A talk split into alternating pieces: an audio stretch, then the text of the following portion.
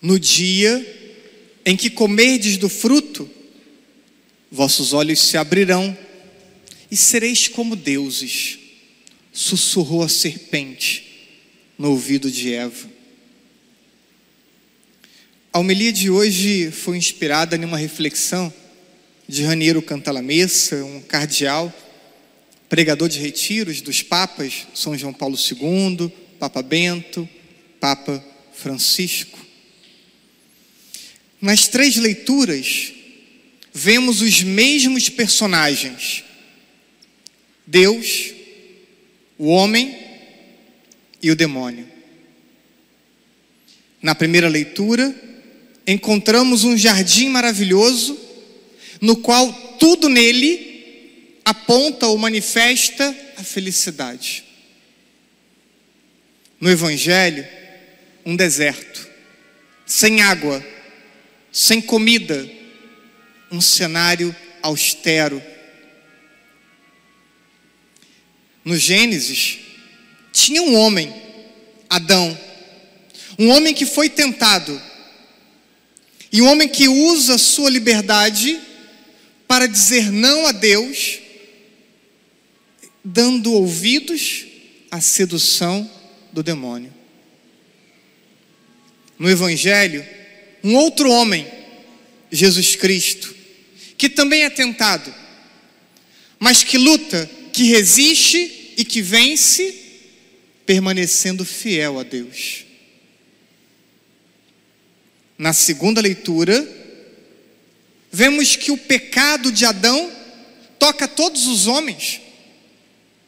Por isso, batizamos desde criança, para romper com essa cadeia de pecado, libertar do pecado original. É, mas também vimos que também para um homem, e pela obediência desse homem, Jesus Cristo, a graça de Deus pôde chegar e tocar a vida de cada pessoa. O homem hoje, vocês e eu também, nos encontramos entre esses dois polos de atração. De um lado, o pecado de Adão, do outro lado, a salvação de Jesus. Por vezes, damos mais espaço à sedução e ao pecado, por vezes, direcionamos mais o nosso coração à graça de Deus. O pecado, ele se dá em um jardim, em um lindo jardim, mas que logo depois se faz experimentar as consequências do pecado com o sofrimento que toca a vida de Adão, de Eva e do ser humano a partir deles. A salvação não se dá na beleza do jardim, a salvação se dá na fadiga do deserto, na aridez do deserto, na luta do deserto, no esforço do deserto. Ali se dá a salvação. Mas, embora experimentemos toda a aridez do deserto, a fidelidade experimentada nesse tempo de deserto conduz a um eterno jardim de felicidade e de alegria. Esse é o cenário das leituras que escutamos hoje. O pecado de Adão nos é transmitido desde o nascimento, como disse, mas não só, também pecamos livremente ao longo da vida e, e o fazemos com frequência, fazendo crescer uma onda de pecado e uma onda de mal na sociedade e no meio que vivemos, fazendo o mundo ser dominado não pela lei da graça, mas dominado pela lei do pecado. Nossas crianças, adolescentes e jovens acabam sendo contagiados por esse ar poluído que vai ganhando contornos de naturalidade o pecado tornou-se comum, natural. Não nos espanta ao percebermos ações de pecado. O impressionante é que nos causa mais estranheza quando alguém se dispõe a ter uma vida de santidade, nos causa mais estranheza do que quando alguém é, se propõe a uma vida de pecado. Mesmo dentro da igreja, estranhamos o esforço de santidade e naturalizamos as ações de pecado. É comum pecar, é menos comum o esforço heróico de santidade. E é muito difícil lutar contra algo que está tão metido dentro de nós, em nossos desejos, em nossos pensamentos. Mas por isso, é, esse tempo de quaresma torna-se tão importante como um tempo de luta contra o pecado. Não que devêssemos lutar contra o pecado apenas na quaresma, devemos lutar contra o pecado ao longo de todo o ano, mas o tempo de quaresma precisa ser um tempo em que essa luta ela seja mais intensa, em que possamos olhar para dentro de nós mesmos com mais critério e possamos ter disposição, disposição de nos conhecer, de perceber nossas falhas, nossos pecados, de lutar contra, de adquirir comportamentos novos. É o tempo propício para é, nos empenharmos contra esse ar contaminado da sociedade que acha normal tudo aquilo que é pecado aos olhos de Deus, tudo aquilo que é errado aos olhos de Deus. E não podemos, dentro de um ambiente de igreja, não podemos, entre, entre um ambiente de cristãos, naturalizar o que para Deus é errado.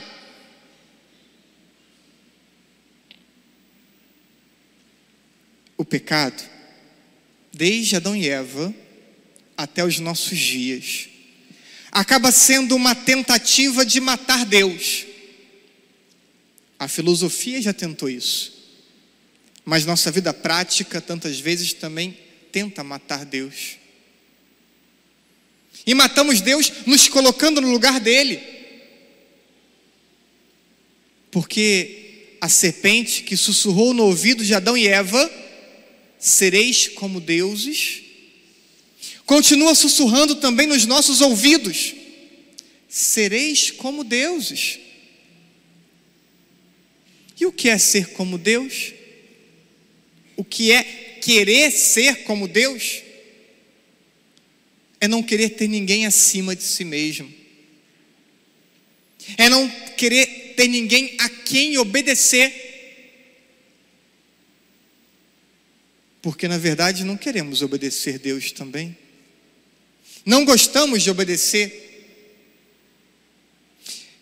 Querer ser como Deus é querer ser dono absoluto do próprio destino, é querer ser o Senhor da sua própria liberdade. E quantos estão na igreja, mas não conseguem se colocar em uma dinâmica de submissão a Deus? Deus é Deus, eu creio em Deus, mas quem define a minha vida sou eu. Quantos agem assim? Podem não verbalizar desse modo, mas agem desse modo. Toda vez que estamos diante da doutrina revelada por Deus, temos consciência dela e seguimos um caminho diferente, nos emancipamos de Deus. Mas assim como o que a serpente sussurra no ouvido de Adão e Eva era apenas uma ilusão,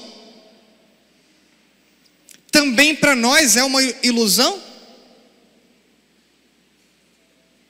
Emancipar-se de Deus, querer tomar o lugar de Deus, não passa de uma miragem em meio ao deserto. No paraíso, O homem queria ser Deus, mas no deserto, no deserto, Jesus, que é Deus, se despoja de sua condição divina e assume a condição humana. O homem quer ser Deus, mas Deus toma a condição humana. E faz isso para reerguer a natureza humana, restabelecendo a sua imagem ou a sua condição ou a sua dignidade de criatura feita à imagem e semelhança de Deus, que é desfigurada pelo pecado. Jesus assume a condição humana para nos reconduzir à família divina. Mas a serpente, cuidado com a serpente, continua tentando a todos nós. E dentre as muitas tentações que ela nos propõe, destaco duas. Duas presentes na vida dos cristãos, como que comportamentos bem opostos. Mas não são as únicas formas de tentar os cristãos, e, enfim, destaco duas opostas. A primeira forma de tentação da serpente é propor o pecado, o pecado do prazer. E aí faz com que muitos cristãos estejam na igreja, mas não consiga é vencer o seu desejo mundano. Está na igreja, mas o seu coração está no mundo. Está na igreja, mas o seu comportamento não é um comportamento de um cristão, mas está dentro da igreja. E vai tentando conciliar a sua presença na igreja com o seu comportamento mundano, quase que como uma vida dupla. A segunda, segundo tipo de tentação que quero destacar como oposto a esse é o da soberba. O da soberba dos piedosos e mais entendidos que todos os outros. E assim também não falta na igreja os que são mais piedosos e os que são mais entendidos do que a própria igreja. Essa tentação é mais sutil, porque pode vir maquiada de um radicalismo, pode vir maquiada de, é, de uma santidade, enquanto no fundo é apenas a mesma atitude soberba de querer ser como Deus. Não falta na igreja esses apegados às realidades mundanas, mas também não falta em nossas igrejas esses que querem ser mais sábios que os pastores da igreja, que o magistério da igreja, que o próprio Santo Padre. Basta olhar as redes sociais, quantas vezes criticando o Papa, criticando o magistério, criticando os bispos. Quantas e quantas vezes? Quem sabe esses realmente o que queiram é o lugar de Deus, o lugar do Papa e do Magistério. E sobre esse digo a todos vocês: desconfiem, desconfiem quando aparecerem pessoas leigas, padres, consagrados, propondo o que a igreja hoje não propõe Desconfiem quando vierem com ensinamentos antigos, dizendo serem mais piedosos e serem mais corretos do que a igreja hoje ensina. Desconfiem quando virem atacando o Papa, o magistério e os bispos, porque não tem comunhão na igreja sem o Papa, não tem comunhão na igreja sem os bispos, não tem comunhão na igreja contra o magistério. Nossa segurança vem da comunhão com a igreja, nossa segurança vem da comunhão na igreja. E não vem de nenhum pseudo-profeta querendo falar em nome de Jesus e o nome de um de um autêntico cristianismo, como se aquilo que nós propomos, pregamos, seja uma falsidade. Estejamos atentos a tantas seduções que nos cercam, desde a tentação de naturalizar o pecado, como tantos na igreja que vêm à missa todos os domingos, mas não são capazes de lutar contra o pecado, estão nas igrejas, estão nas missas, mas não abandonam os seus pecados. Estejamos atentos a seduções como que fazendo com que as pessoas se acostumem com a ausência da Eucaristia, dizendo: vou comungar espiritualmente. Algumas pessoas estão realmente impedidas. Não é sobre elas que eu me refiro. Me refiro sobre aquelas que não têm nenhum tipo de impedimento, mas que se acostumaram na distância de Deus. Dentro da igreja, mais distante de Deus dentro da igreja, distante da Eucaristia, dentro da igreja, distante do sacramento da confissão, e querendo naturalizar esse tipo de comportamento, dizendo: farei minha comunhão espiritual.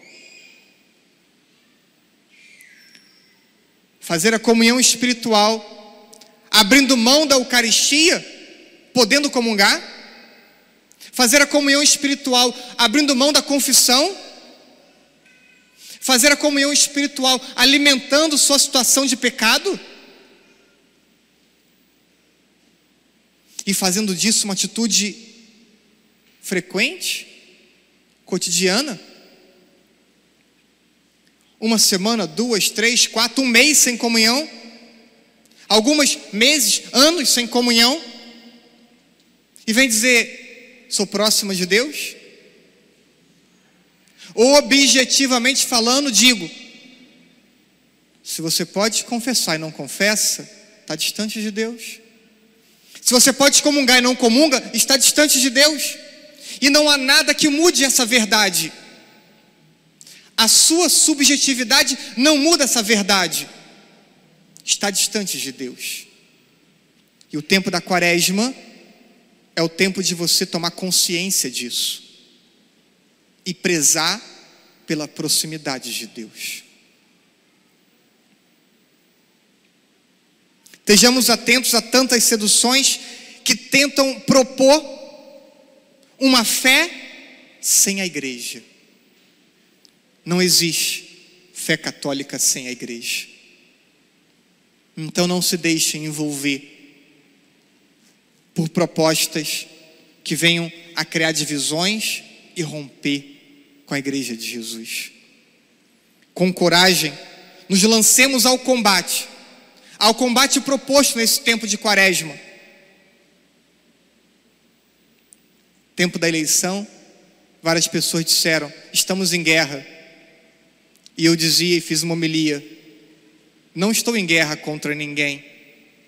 Agora podemos dizer: estamos num tempo de combate, não contra pessoa alguma, estamos em combate contra as forças do pecado que tantas vezes dominam nossa vida, dominam nosso comportamento. Agora sim é hora de combate, agora sim é hora de luta, agora sim é hora de guerrear. Isso é o tempo da quaresma. Então lute, se esforce, combata porque Deus há de nos acompanhar com a sua graça. Deus há de nos dar a força necessária para nos conhecermos, para vencer o pecado em nós e para chegarmos à Páscoa e podermos com Cristo celebrar uma autêntica vida nova. Não abra mão hoje do teu combate para que possas experimentar daqui algumas semanas uma vida nova uma vida transformada pela graça de Deus. Assim seja. Amém.